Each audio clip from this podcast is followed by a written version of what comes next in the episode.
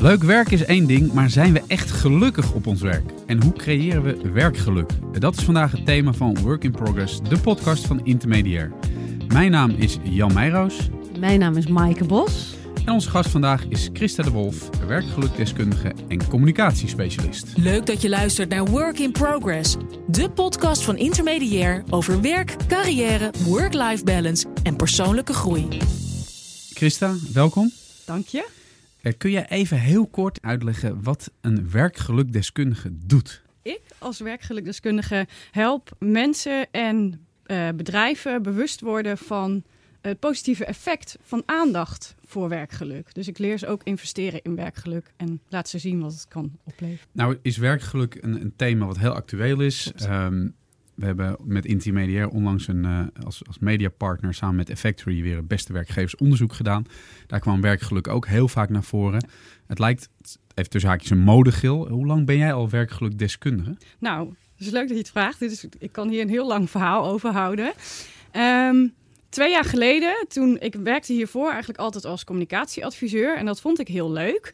En twee jaar geleden kwam ik op een punt dat ik dacht: hé, hey, dit doe ik al, uh, al een paar jaar. Wat is eigenlijk mijn volgende stap? En toen ben ik daarbij stil gaan staan en ik realiseerde me toen dat eigenlijk het bijdragen aan werkplezier van mensen, die projecten die ik deed als communicatieadviseur, dat ik dat het allerleukst vond. Dus daar kreeg ik zelf het meeste energie van. En toen ben ik gaan uitzoeken uh, hoe kan ik mijn werk nou zo inrichten dat ik daar eigenlijk constant mee bezig ben. En zo ben ik me helemaal gaan specialiseren in werkgeluk. En nu echt als werkgelukdeskundige aan de slag. Op een gegeven moment zei je dan ook van ik ben werkgelukdeskundige. Klopt. Best wel een stap om dat te zeggen, hè? Ja, ja cool. en het beroep bestond ook eigenlijk nog niet toen ik het bedacht. En uh, ja, dus eigenlijk ben ik ook degene die het in het leven heeft geroepen. En nu wordt het dus echt helemaal opgepakt en is er een opleiding voor. En uh, ja. Ja, nou, jij bedacht een dankbaar challenge. Laten we er even wat leuks in gooien. 21 dagen lang elke dag iets vieren. Iets, iets waar je dankbaar voor kunt zijn. Waar ben jij vandaag dankbaar voor? Dat ik hier mag zitten. ik vind het heel leuk. nee, ja, dit zijn allemaal hele leuke dingen die op mijn pad komen. En uh, wat ik wel mooi vind, nou, is dat ik juist door de stap die ik zelf heb gezet, eigenlijk mijn eigen werkgeluk ook creëer ja, en ik wil graag ook met de manier waarop ik het doe, mensen inspireren om ook keuzes te maken die bij hun passen. Ja. Die dankbaar challenge, waarom, hoe werkt dat? Waarom werkt dat? Dankbaar zijn, terwijl je misschien in een reorganisatie zit of uh, je baan op de tocht staat. Ja, dat is wel een goede vraag. Nou, wat er um, gebeurt op het moment dat je bewust je gedachten op iets positiefs brengt. Dus als je elke dag drie dingen opschrijft waar je dankbaar voor bent, wat dan ook in die challenge gevraagd werd van mensen die meededen, dan zet je je brein ook automatisch in een positieve stand. En als je dat 21 dagen doet, dat is ook met gewoontes, als je iets 21 dagen achter elkaar doet, dan uh, wen je daaraan en dan wordt het normaal voor je. Is het ook zo dat we, we zitten misschien onderliggend wel iets in van ja, dat we eigenlijk te weinig stilstaan bij dat we ook best wel leuke dingen doen en dat we ook best wel, ja, best wel gelukkig en tevreden mogen of tussen haakjes moeten zijn? Nou, wat ik eigenlijk heel erg zie, is uh, dat er sowieso een maat, maatschappelijk gezien een soort kentering gaande is van welvaart naar welzijn. En wat komt daar bij mensen worden? We worden ons steeds meer bewust van dat de tijd die we hebben eigenlijk best wel schaars is en dat je die zo goed mogelijk mag besteden. En daar komt bij dat je dus ook veel meer bewuster stil gaat staan bij joh. Ik ben zoveel tijd van mijn leven bezig met mijn werk, dan mag ik me er toch goed bij voelen en kan het iets goed zijn. Nou, we willen natuurlijk allemaal wel stralen en vliegen in ons werk. Maar waarom is het nou belangrijk, werkgeluk? Waarom voor werknemers, maar ook voor werkgevers? Wat doet het eigenlijk met mensen? Er zijn onderzoeken die hebben uitgewezen dat mensen die gelukkig zijn, bijvoorbeeld 31% productiever zijn, uh, eh, 30% beter zijn in verkopen. En er zijn ook bewijzen dat, uh, of onderzoeken die hebben uitgewezen dat artsen die positief gestemd zijn, 19% sneller een accurate diagnose kunnen stellen. Maar wat ik grappig vind, en dat, daar zijn nog heel veel mensen naar op zoek. Ik noem nu de cijfers omdat ik weet dat daar vraag naar is. Maar de grap is eigenlijk je goed voelen. En wat voor een effect dat op jezelf heeft en dus ook bij andere mensen, is eigenlijk common sense. Want we weten eigenlijk allemaal wel dat op het moment dat je je lekker voelt en je je staat achter het werk wat je doet, bijvoorbeeld, dat je dan productiever bent en dat je prettiger bent om mee samen te werken. En, maar toch zijn, we, zijn bedrijven en de mensen die inderdaad over het geld gaan, altijd op zoek naar, joh, wat levert het dan op? En ja, hebben we daar bewijs voor? Terwijl We zijn eigenlijk gewoon eh, ons common sense een beetje ja, kwijtgeraakt. ik denk wel dat we zo erg in ons hoofd bezig zijn met werk. Dat we over het hoofd zien, wat eigenlijk heel logisch is. Want ook de mensen die met targets bezig zijn, vinden het heel erg fijn om autonomie te hebben in hun werk. En om waardering te krijgen en erkenning Ja. te krijgen voor wat ze doen. Je wordt ook creatiever hè, als je gelukkig bent. Ja, Op de een of andere manier krijg je ook meer ideeën, meer Ja. hersenverbindingen. Je wordt ook langer inzetbaar, hè? Ja. toch? Nou ja, ik denk, en ik denk ook dat als we dan toch weer teruggaan naar de, de cijfers. Ja. Gelukkige werknemers eh, hebben minder vaak een burn-out, zijn minder vaak ziek. Dus het scheelt ook bedrijven geld, denk ik. Absoluut. Heel veel mensen in de organisatie weten dus niet hoe kostbaar een burn-out is. Als iemand elf maanden burn-out is, kost het een bedrijf ongeveer 118.000 euro. Dus dat is ontzettend veel. En dat is zo zonde, want het is, zou zoveel mooier zijn als bedrijven zeg maar vooraf dat geld zouden investeren in positieve interventies die juist bijdragen aan het feit dat mensen niet burn-out raken. Ja, mooi. ja. Hey, Eh, ja. Sorry, Jan, maakt niet uit. nou ja, kijk, het, nogmaals, het, het, eh, wat je zegt, common sense. Iedereen snapt het, je snapt het zelf ook. Maar in de praktijk ja, heb je, zijn zoveel factoren waar je geen invloed op hebt. Eh, ja, inderdaad, bijvoorbeeld als je nou een hele dominante baas heeft, hebt... die je verantwoordelijkheden inperkt, die niet goed luistert... die, die budgetmaatregelen neemt, waardoor je minder creatief kan zijn... Ja, hoe, hoe kun je zoiets dan nog omturnen tot, tot een, een, een gelukkige werkplek en, Ja. en werkgeluk? Ja, nou het is mooi dat je deze vraag stelt, want alle factoren die je noemt, het zijn factoren die eigenlijk buiten jezelf liggen. En tuurlijk, of, of een leidinggevende goed is of niet, kan heel veel invloed hebben op hoe jij je voelt op je werk. Alleen je hebt zelf altijd een keuze om ergens te blijven of op een bepaalde manier met situaties om te gaan. Ja, of weg te gaan of de, of de persoon in kwestie te confronteren Ja. Of... Ja. Wat kun je nog meer zelf doen om dat werkgeluk te creëren? In je werk, in je baan, op een afdeling met collega's? Nou, wat ik een hele belangrijke vind om wel mee te geven aan iedereen waar je eigenlijk op elk moment mee kunt beginnen, is start met geven. Want geven is zoiets waardevols en je zet er zo'n positieve beweging mee in gang. Complimenten geven, tijd geven, aandacht geven, je hulp aanbieden. Je krijgt er zelf een goed gevoel door. En de persoon aan wie je het doet, krijgt er een goed gevoel door. Je inspireert mensen. Weet je waar ik nou aan moet Nou? denken? Dit zijn typisch ook van die vrouwelijke eigenschappen. Hè? Dit is waar vrouwen om gewaardeerd Ja. worden. Maar doen mannen dat nou ook? Komen die ook even lekker een complimentje geven of eh, hun hulp aanbieden? Nou, ik, ik, eh, ik, nou, ik voel me overigens niet aangesproken. Want ik, eh, ik mag eh, ik, oh, toch, maar ja, ik geef best wel vaak complimenten aan mensen. Heel goed, Jan. Ja, nou, ik hoor inderdaad wel dat dat best wel rare... ja, dat Ik ben net het boek aan het lezen van de, de CEO van, eh, van Facebook, Sheryl Sandberg. En die heeft het over dat, dat, dat mannen dan inderdaad helemaal niet onaardig gevonden worden als ze dat niet doen. En vrouwen worden onaardig gevonden als ze dat niet doen. En als ze voor zichzelf gaan en hun eigen eh, situatie proberen te verbeteren. Maar het is natuurlijk, we zijn allemaal groepsdieren. Het is altijd goed om de verbinding met een ander te leggen. En zeker als de situatie moeilijk is, dan kun je maar beter wel iets zeggen of iets aanbieden. Ik vind het heel goed gezegd. Start met geven. Ja, Want als je jezelf slachtoffer voelt, dan wil je eigenlijk ontvangen. Hè? ja klopt. Zodra je begint met geven, leg je ook even de aandacht ergens anders neer. Ook als je jezelf ellendig voelt. Denk jij dat in iedere baan, hoog, laag, zwaar, fysiek, eh, mentaal eh, zwaar, eh, werkgeluk weggelegd is? Ja, dat is altijd een vraag die we onszelf stellen. En iedereen heeft wel beroepen die, waarbij je denkt... kan je daar nou gelukkig in zijn? Maar dat zegt eigenlijk meer iets over onszelf... dan over de mensen in dat beroep. Want dat weten we niet. Hoe iemand werkgeluk ervaart... op basis van waar iemand plezier, voldoening of zingeving uithaalt... is voor iedereen persoonlijk. Ik denk nu opeens aan de vuilnisman. Dat is toch Ja. een, een beroep waar, waar niet iedereen eh, ambitie voor zal hebben. Maar op het gebied van zingeving zal die hoog scoren. Klopt. En Heerlijk weer zo'n vuilniszak weggehaald en het, de straat weer schoon, toch? Ze zijn er hoor. Het is grappig, want het is jammer dat het een podcast is bijna. Maar er zijn wel een paar van die video's die ik zou kunnen laten zien. Van mensen die dan beroepen doen waarvan wij zoiets hebben van... Ja, kan je daar eh, blij van worden? Bijvoorbeeld een toiletjevrouw die echt eh, zingend iedereen welkom heet. Ehm, ja, en, en waarmee zij eigenlijk haar lol in haar werk heel erg naar boven haalt. En, en mensen dus ook een goed gevoel geeft Ja. als ze Maar daar stel je komen. voor, we hebben het hier ook over hoogopgeleiden. Hè? Dat zijn, maar stel je voor, je bent eh, salesmedewerker voor en je moet bijvoorbeeld de, de soepen en sauzen van een groot bedrijf eh, proberen te verkopen. Eh, dan dan hè, de soepen en sauzen, nou, waar zou dan daar het werkgeluk in zitten? In het plezier, in de voldoening of in de zingeving van het grote verhaal? Ja, dat verschilt heel erg per persoon. Want de een kan benoemen, joh, ik help iedereen eh, met, Aan een goed product. aan, een, ja, aan een super lekkere maaltijd. Waar? Ja. Nou, heel belangrijk. Dat sommige mensen voelen zich op die manier verbonden met, met een, iets wat groter is dan zijzelf. Dus die zingeving. Maar de ander kan het bijvoorbeeld onwijs leuk vinden hoe die met collega's omgaat. Dat is waar. En je kunt dat ook plezier hebben in het scoren. Hè? Ik- Ja, targets halen. Targets halen, ja. Ja. Weer Ja, een, en je op eh, een deal binnenslepen. Dat is natuurlijk hartstikke leuk. Ja. Even wat cijfers. Uit jaarlijks onderzoek van TNO en het Centraal Bureau voor de Statistiek...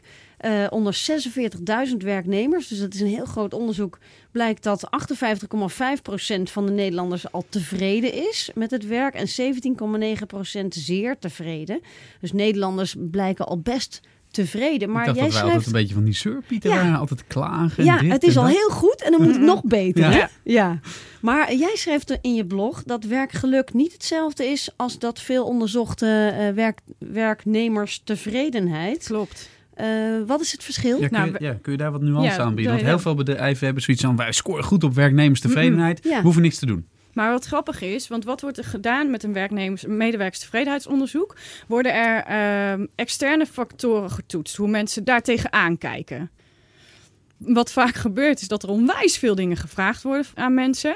Maar dat wordt dan één keer per jaar gedaan. Nou, dan zijn al die resultaten binnen. En dan is er zoveel uitgekomen dat ze eigenlijk niet in staat zijn om alles aan te pakken. Waardoor mensen vervolgens dan weer zich afvragen van... ja, maar waarom vullen we dit dan eigenlijk in? Weet je wel? Dan, wat, Ja, heeft- dat- wat dat- wordt er nou mee gedaan? Ja, precies, dan raken ze bijna een beetje gedesillusioneerd van het feit dat ze... Ja, ja. Ja. En werkgeluk gaat veel meer over hoe je je voelt op je werk. Dus voel je je veilig? Eh, kun je jezelf zijn? Ben je ontspannen? Sta je in contact met de missie van de organisatie? En is, is, er, is er een soort ultieme staat van werkgeluk? Kun je dat zeggen? Kun je, is er een schaal ook die je toepast of die je kunt meten... of die bedrijven ge- kunnen gebruiken om te meten? Nee, ja, er zijn wel instrumenten waarmee je het kunt meten, ja. Het eerste wat je gewoon kunt doen is mensen vragen... joh, welk cijfer geef jij je werkgeluk? Mensen zijn namelijk heel goed in staat om daar een cijfer aan te koppelen. Wat, De- voor, ci- wat voor cijfer geven zou je jezelf Ja, op dit moment geven? goede Ja, vraag. die, die voelde je natuurlijk wel aankomen. Ja, die voelde ik wel aankomen. Ik zit er meteen ook aan mezelf te denken, maar Ja. dat is niet zo relevant. Maar... Ja, ben ook wel nieuwsgierig. Ehm, ik zou mezelf nu een 8,5 geven.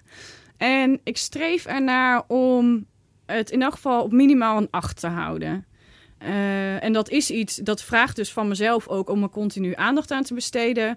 En dat er ook, er is altijd wel iets te verbeteren of te tweaken. Of een, iets wat ik dan op een gegeven moment al kan. En dan moet ik weer iets nieuws. Want dat, ik vind het gewoon heel leuk om dingen, nieuwe dingen te leren. En dingen, als dingen veranderen. En, Ja. Ja. je bent heel goed bezig. Je geeft inderdaad overal verschillende dingen. Hè? Lezingen, workshops, coaching. En ook eh, je schrijft eh, stukken op je website.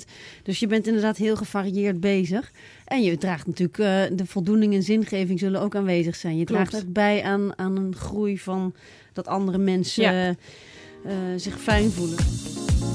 Work in progress. We gaan het even hebben over welke stappen je moet eh, zetten om toch tot werkgeluk te komen. Dan gaan we iets meer de diepte in. Want wat heb je nou echt nodig voor werkgeluk? het, het allerbelangrijkste is eigen leiderschap. En dat je bij jezelf gaat stilstaan van, joh, waar word ik nou gelukkig van? Wat lastig is, is als je mensen vraagt van, joh, geef eens een definitie van werkgeluk. Ik doe het in mijn workshops en training wel eens, maar dan blijft het vaak stil. Maar als je vraagt, joh, eh, wie ervaart er nu werkgeluk? Dan steekt een deel gewoon hun hand op, omdat ze er dus wel een eh, idee bij hebben. Ik gebruik in mijn workshops ook altijd een kader, de werkgelukpyramide. Waarbij we er dus van uitgaan dat je werkgeluk kunt verdelen in drie verschillende aspecten, namelijk plezier, voldoening en zingeving.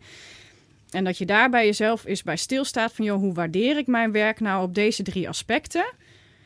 En welke vind ik het belangrijkste?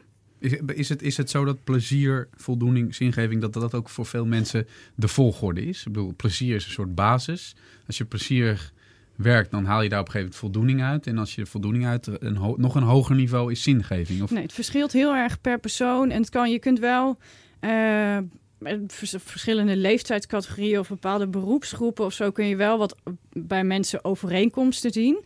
Zo zie je in de zorg heel veel dat mensen uh, hoog scoren op zingeving. En op dit moment, zoals het nu is, dat er veel de werkdruk heel hoog is, zie je dat hun voldoening, omdat ze echt in een soort red race zitten en een race tegen de klok aan het doen zijn, hun voldoening minder is. Maar wat ze, waar ze dan wel weer heel erg veel tijd aan proberen te besteden is plezier met collega's, dat dat ook heel erg belangrijk is. Oh ja, goed ja. Ja, want jij komt natuurlijk ook bij die bedrijven over de vloer en dan zie je wat je kunt bijdragen. Geef eens bijvoorbeeld een heel concrete tip van hoe kunnen mensen nou op plezier inzetten? Ook al zijn de omstandigheden zwaar bijvoorbeeld. Zorg dat je af en toe, juist op het moment dat de werkdruk hoog is, ga bijvoorbeeld met z'n allen lunchen. En spreek dat af en doe dat ook. Ga niet door, want het is zo belangrijk om af en toe even afstand te nemen. En te ontspannen en even met elkaar te praten over iets anders dan over werk. Op dat moment laat je namelijk weer op. En je ontspant ook weer een beetje. En dan kun je er weer veel beter tegenaan. Of uh, iedere maand een uh, pubquiz met de afdeling of zo. Ja. Dat, uh, die zijn ook, die, die nemen serieus die pub, ik doe dat wel eens, oh, een ja? pubquiz. En dat zijn altijd heel vaak bedrijven of mensen, gewoon collega's die, met, uh, die dat echt geregeld pubquizzen met elkaar doen. Ja, leuk. Ook toch, toch weer een beetje competitief natuurlijk ook tegelijkertijd. Nou, en, oh, maar ook dat hele aspect van dat je met collega's iets doet. Hè? Ik heb bij Intermediair ook een tijdje aan de, de bootcamp meegedaan. Dan ging je dus met z'n allen, zag je elkaar opeens in een sportpakje. Maar dan ging je dus wel... Uh, Weet je wel, eh, burpees doen en zo en hardlopen en iedereen een rode kop. Maar dat heeft ook wel effect. Want hè, wat je ook zegt van een fijne collega zijn, wat is daar de, de, de waarde van? Um, ik wil hem eventjes naar uh, organisatieniveau trekken. Want als mensen dus gelukkig zijn, dan zijn ze inderdaad dus prettigere collega's. Fijner om mee samen te werken. Waardoor er een positieve, constructieve werksfeer uh, ontstaat binnen een bedrijf. En dat wat dat zorgt voor uh, betrokkenheid van de medewerkers die er al zitten. Er zal minder verloop zijn. Daarnaast word je een aantrekkelijke werkgever ook voor nieuwe medewerkers. Wat op dit moment natuurlijk een heel actueel onderwerp is. Helemaal in sommige branches, zoals de IT bijvoorbeeld, of zorg. Wat ik ook vaak hoor uh, aan mensen die bij andere, in andere beroepssferen werken, is dat het heel vaak ook die afdelingen als zodanig werken vaak een beetje als eilandjes. Of een beetje langs, hey, je hebt de, sales, je hebt dan de marketing, heb je HR, communicatie. En, en het zijn vaak, vaak eilandjes en die komen dan één keer in de zoveel tijd samen en dan, en dan gebeurt er wel eens wat. Maar is dat iets waar, waar je ook vaak uh, binnen organisaties tegenaan loopt? Klopt, dat zie ik ook veel. En ik heb onlangs ook weer een organisatie geholpen met hun interne klantgerichtheid te verbeteren. Want dat zie je gewoon heel vaak. En het is zo zonde, want eigenlijk werk je namelijk samen aan een missie van de organisatie. En op het moment dat afdelingen dan niet goed met elkaar communiceren en het botst en er ontstaat frustratie, dan, heeft dat, dan lekt het werkgeluk eigenlijk weg. En er kan ook passief, mensen kunnen passief-agressief met elkaar omgaan. En dat is zo zonde. Terwijl als je als organisatie aandacht hebt voor werkgeluk en, ruim, en er ruimte is om dit soort dingen met elkaar te bespreken, dan uh, ontstaat er weer opening en kun je ook veel meer begrip voor elkaar Ja, en wat, wat heel belangrijk is, is natuurlijk vertrouwen. Hè? Ja. En uh, als er vertrouwen is, en dat, is, dat krijg je ook door af en toe met elkaar te, te borrelen of te pingpongen van mijn part. Maar als er vertrouwen is, dan kun je ook eerder uh, kennis delen. Omdat je dan niet bang hoeft te zijn dat de ander met jouw ideeën er vandoor gaat. Of dat de ander gaat shinen met jouw uh, prestaties. Dat, dus volgens mij is dat ook een manier om werkgeluk te krijgen. Dat, en daardoor krijg je ook dat al die afdelingen beter met elkaar werken. Zou je dit soort dingen ook kunnen, ja, ik vind het eigenlijk een vreselijk woord, inregelen. Maar uh, moeten bedrijven dit, dit soort dingen vastleggen? Dat, dat is wel een eerste stap inderdaad. En het is toch, als je vanuit, vanuit bovenaf in de organisatie daar draagvlak voor krijgt, dan is het gewoon, dan is het makkelijker. En, maar wat je ziet ook in bedrijven is op het moment dat, er, dat, dat het op de agenda staat of dat er aandacht is voor werkgeluk, op wat voor manier dan ook, dat heeft al positief effect.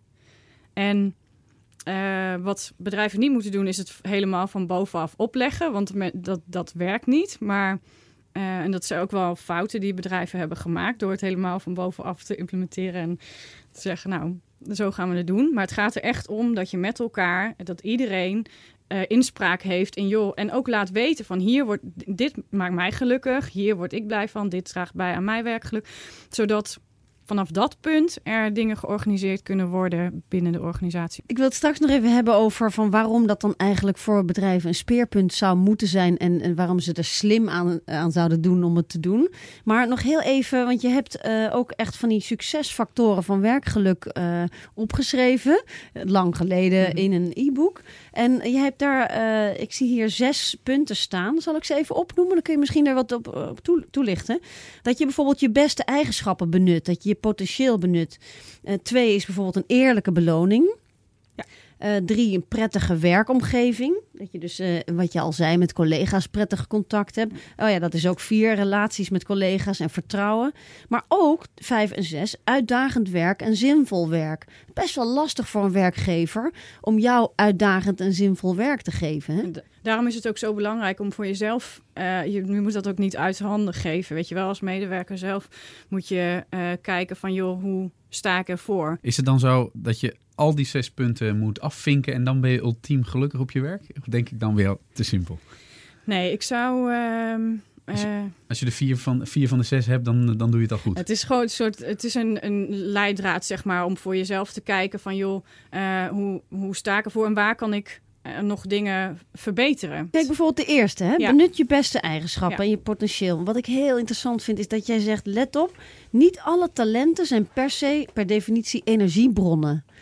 Want natuurlijk, als je iets doet waar je goed in bent, dan kan dat je uh, kan dat, uh, lekker voelen. Maar ja. vertel daar eens wat over. over dat, dat, dat, je niet met elk talent uh, erop door moet. Nee, dat, dat komt regelmatig voor. Dat mensen die bijvoorbeeld heel goed. Nou, even een voorbeeld hè. een vriendin van mij was heel erg goed in cijfers.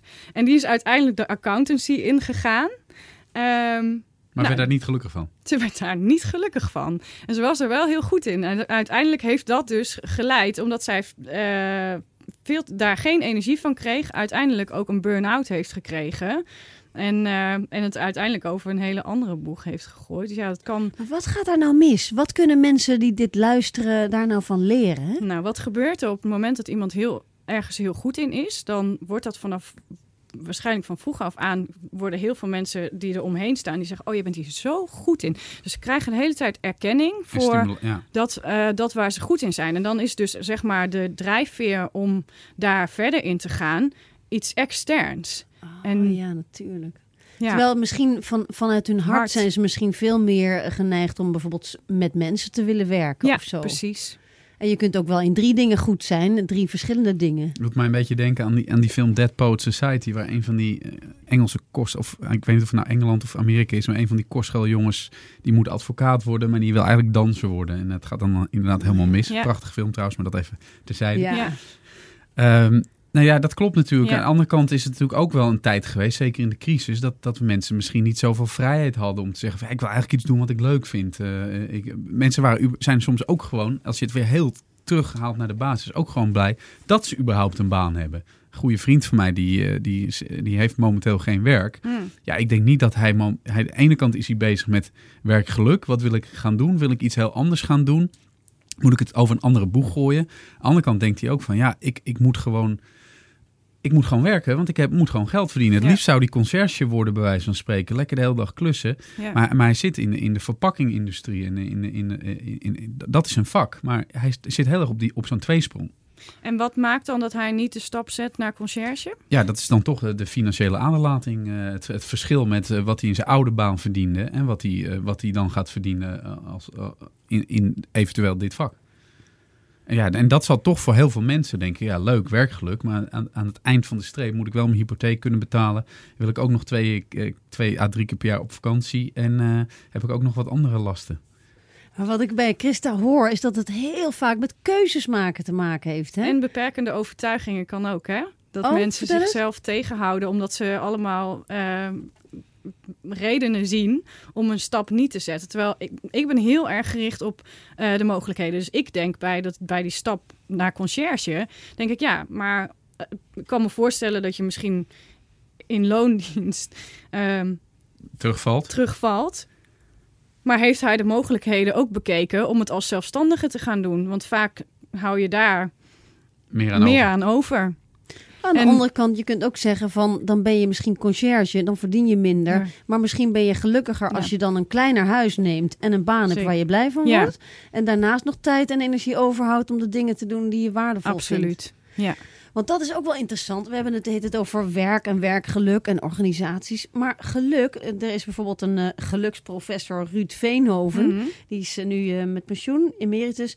Maar die zegt ook van als je je lekker voelt, gaan dingen beter. Je bent creatiever en socialer en je stelt je open. Dus eh, algehele tevredenheid zorgt dus ook voor meer geluk en productiviteit. Ja, klopt. Ik ken hem toevallig, want ik heb dus ook aan de Erasmus Universiteit eh, de leergang Het Rendement van Geluk gevolgd. En Oh, dus ook mooi. lezingen van hem gehad. Dat is wel leuk. Maar wat bijvoorbeeld eh, ook gezegd wordt, is geluk, eh, maar ook hè, dingen die burn-out tegengaan, is bijvoorbeeld fysieke kracht. Sporten helpt.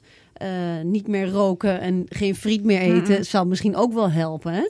Eh, meer gezellig samen doen. Waar, waar ligt de grens van wat, wat dan nog allemaal... eh, Het, hè, het- je het vrijheid, ja. Klinkt, het klinkt soms echt wel als heel, heel hard werk. Om, ja, eh, om- grappig hè? Dat, Ja. Ik vind het, wat jij zegt ook grappig. Nee, weet je wat, als je het andersom bekijkt, wat er vaak gebeurt op een moment, op, wat, er is een denkfout die wij maken. Als ik maar hard werk, dan word ik succesvol. En als ik succesvol ben, dan word ik gelukkig. Maar daardoor zet je eigenlijk je geluk altijd na het succesmoment. En Ja. op het moment dat je het succesmoment bijna hebt behaald, eh, bed- bedenk je alweer een nieuw doel. Waardoor geluk er eigenlijk nooit komt als je deze denkmanier vasthoudt. Je stelt het uit. hè? Ja. Ja, Wat triest. Eh, dus inderdaad, het is, je zit altijd in de toekomst te leven. het is altijd in de toekomst leven. En de- we, eh, we worden steeds drukker met z'n allen. En we hebben de neiging, als je daar niet bewust bij stilstaat, om onze zelfzorg en ons welzijn vaak eventjes opzij te zetten. Omwille van een deadline. Of eh, omdat het even een drukke periode is, kan je al snel denken: Oh, ik ga wel even lunchen achter mijn bureau. Straks als het rustiger is, dan eh, neem ik weer tijd om te lunchen. Oh, Heel Ehm, herkenbaar. Ik Ja. kom nu niet toe aan sporten, maar straks als het weer rustiger is, dan, eh, dan, ga ik, dan ga ik weer tijd maken om te sporten. En zo zetten we ons zelfzorg eigenlijk op een tweede plan. Terwijl eh, het is niet hard werken, het is juist kiezen soms om iets minder hard te werken. Dus want het- het is namelijk nooit af. Ah, het is nooit af. Dus het heeft ook eigenlijk heel erg met gedrag te maken. Ik denk gedragsverandering speelt hier ook wel eh, een grote rol in. Ja, en jezelf toestaan en toestemming geven om, eh, om goed voor jezelf te zijn en om gelukkig te zijn en je goed te voelen. Work in progress. Ik maak even een sprongetje naar, eh, naar ehm, het, het werkgeluk als, als, als, als mode, eh, als trend. Nou, jij bent het nu twee jaar, maar de, de, de chief happiness officers, die, die, eh, die springen als paddenstoel uit de grond. Ja. Er zijn meerdere bedrijven die hebben nu iemand die daar in charge is. Er is inderdaad een opleiding, werkgelukdeskundige. Ja. Denk je dat dit een golfbeweging is of is het echt here to stay? Ik denk dat, je, dat er eigenlijk twee stromingen zijn op dit moment. Ehm, ik, ik geloof namelijk dat er een gedeelte van de bedrijven die springen nu op een hype. Omdat, omdat het nu actueel is, maar die gaan straks weer over iets nieuws actueels. En eh, het andere is, ik geloof wel dat het duurzaam is, want er zijn gewoon bedrijven die hier aandacht aan besteden. Daardoor eh, een hele prettige plek worden om te werken.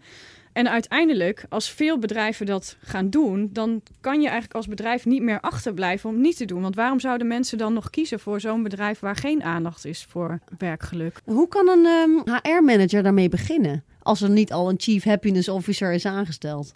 Ehm, wat het leuke aan dit onderwerp is, is als, je het, als iemand het omarmt in de organisatie. En, en die kan een clubje bij elkaar vinden die er ook ehm, oren naar hebben en ermee aan de slag willen. Dan spreidt het zich vanzelf uit. Omdat het Ja. namelijk een heel besmettelijk thema is. En wat het allerbelangrijkste wel is, en dat heb ik natuurlijk in het begin ook veel gemerkt. ehm, je kunt ook tegen mensen aanlopen die, eh, die er weerstand tegen hebben. Die vinden er wat van, of die vinden het te soft, of die geloven er niet in. Of... Maar ehm, gewoon geen aandacht aan besteden. Want er zijn een heleboel mensen die er wel eh, belang bij hebben en die er wel in geloven. En die, die moet je meekrijgen. Ik vind het eigenlijk heel hoopvol wat je zegt. Want je hoeft dus niet te wachten tot eh, de CEO of, eh, of de HR-top besluit om hier wat mee te doen.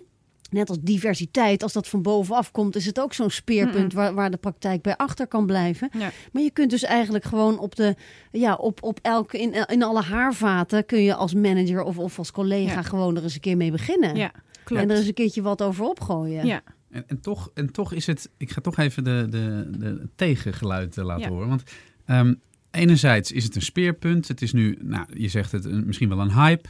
Het komt heel veel terug in onderzoeken. Anderzijds eh, stijgen het aantal burn-outs neemt ook nog steeds toe. Dus er zijn nog steeds, als je het vergelijkt met de afgelopen twee jaar, zijn nog steeds meer mannen en vrouwen die door een burn-out thuis komen te zitten. Als werkgeluk en geluk, eh, lekker voelen op je werk zo belangrijk wordt, dan zouden die burn-outs eigenlijk ook af moeten nemen. Maar Ja. in de praktijk lopen dat, loopt dat dus gewoon nog volledig scheef. Ja, maar wat ik hierin zie, wat ik zie, is juist met die verschuiving dat dat van welvaart naar welzijn.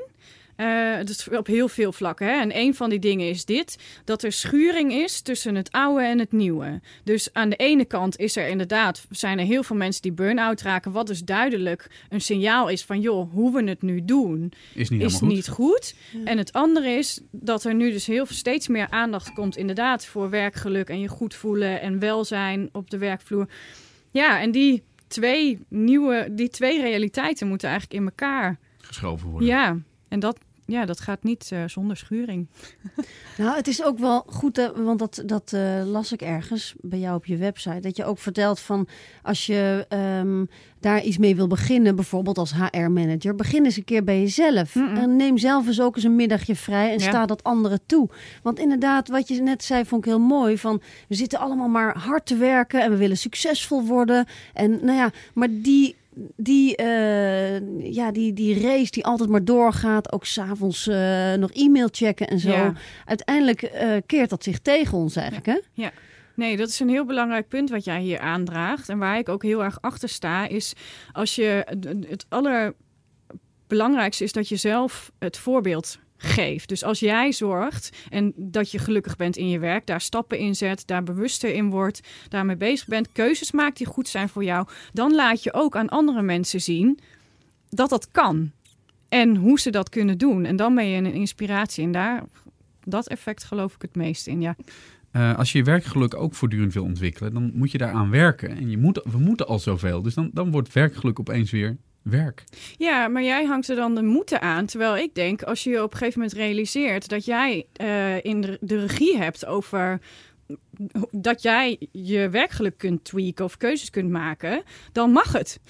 en ja, je, je hoeft niks, maar eh, het is toch fijn als jij in staat bent om dingen te doen waarbij je je uiteindelijk het beste voelt. Maar misschien willen werkgevers straks wel werkgeluk afdwingen... omdat het zoveel eh, bijdraagt aan de winst. Straks moet je nog sporten van je baas. Nou, dat is heel grappig. We hebben op intermediair.nl een artikel. Dat gaat eh, bij Björn Burg, eh, de, de, de onderbroeken, Hmm. eh, eh, eh, het onderbroekenbedrijf. Die, hebben, eh, die, die hebben dus nu echt een soort... Je, je moet gewoon sporten. En als je daar één keer per week volgens mij... en als, dat niet, als je dat niet bevalt, ja, dan, dan, ben je, dan ga je maar ergens anders werken. Dus daar wordt dat toch wel echt afgedwongen. Omdat zij vinden, ja, wij, wij, wij, wij zijn een sportmerk. We, hè, de, de, de tennisser als, als icoon. Wij, wij, wij maken een sportief eh, product. En eh, daar kunnen we niet eh, mensen bij hebben die onderuitgezakt met overgewicht achter, hun, achter hun laptopje zitten. Gaat dat te ver wat jou betreft? Nou, nou zitten we eigenlijk op twee sporen. Want wat je, eh, we begonnen met Kijk, dat sporten is niet per se werkgeluk. Hè? Sport is meer gewoon sportief. Eh, Ja. Dat je gezond bent. En dat heeft natuurlijk wel met werkgeluk te maken. Maar jij had het over afdwingen. Da- daar ligt dit wel erg in de lijn. Interessante casus. Wat vind je ervan? Nou, werkgeluk kun je natuurlijk niet afdwingen. Je kunt niet tegen iemand zeggen: Jij bent nu gelukkig. Of je Want dat is goed voor de bedrijfsresultaat. Want dat heeft natuurlijk een averechts effect op je. Als je ja, het moet wel. ehm, aandacht voor werkgeluk moet oprecht zijn.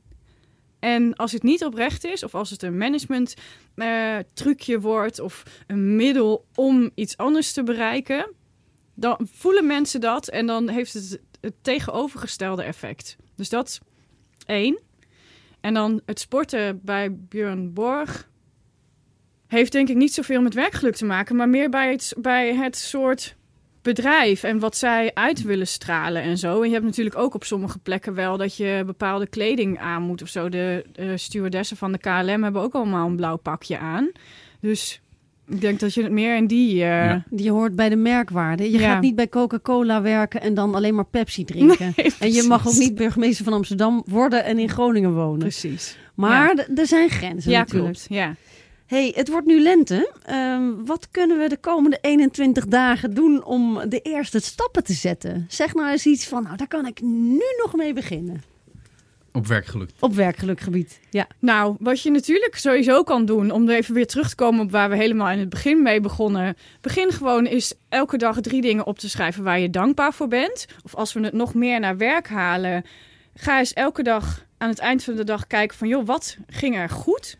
Wat vond ik leuk? Of welk succes heb ik behaald? Want op die manier zet je je brein in een positieve stand. En je zult zien dat dat effect heeft op allerlei vlakken in je leven. En het andere is, nou ja, start met geven. Geef je collega's een compliment. Toon wat vaker je waardering. Geef eens wat extra tijd en aandacht aan mensen. En op die manier bied je hulp aan. En dat geeft gewoon echt een goed gevoel over jezelf en aan andere mensen. Dit was Work in Progress. Bedankt dat je hebt geluisterd. In april hebben we weer een nieuwe aflevering voor je. Dan praten we met psycholoog Martin Appelo over lastige collega's en narcistische bazen.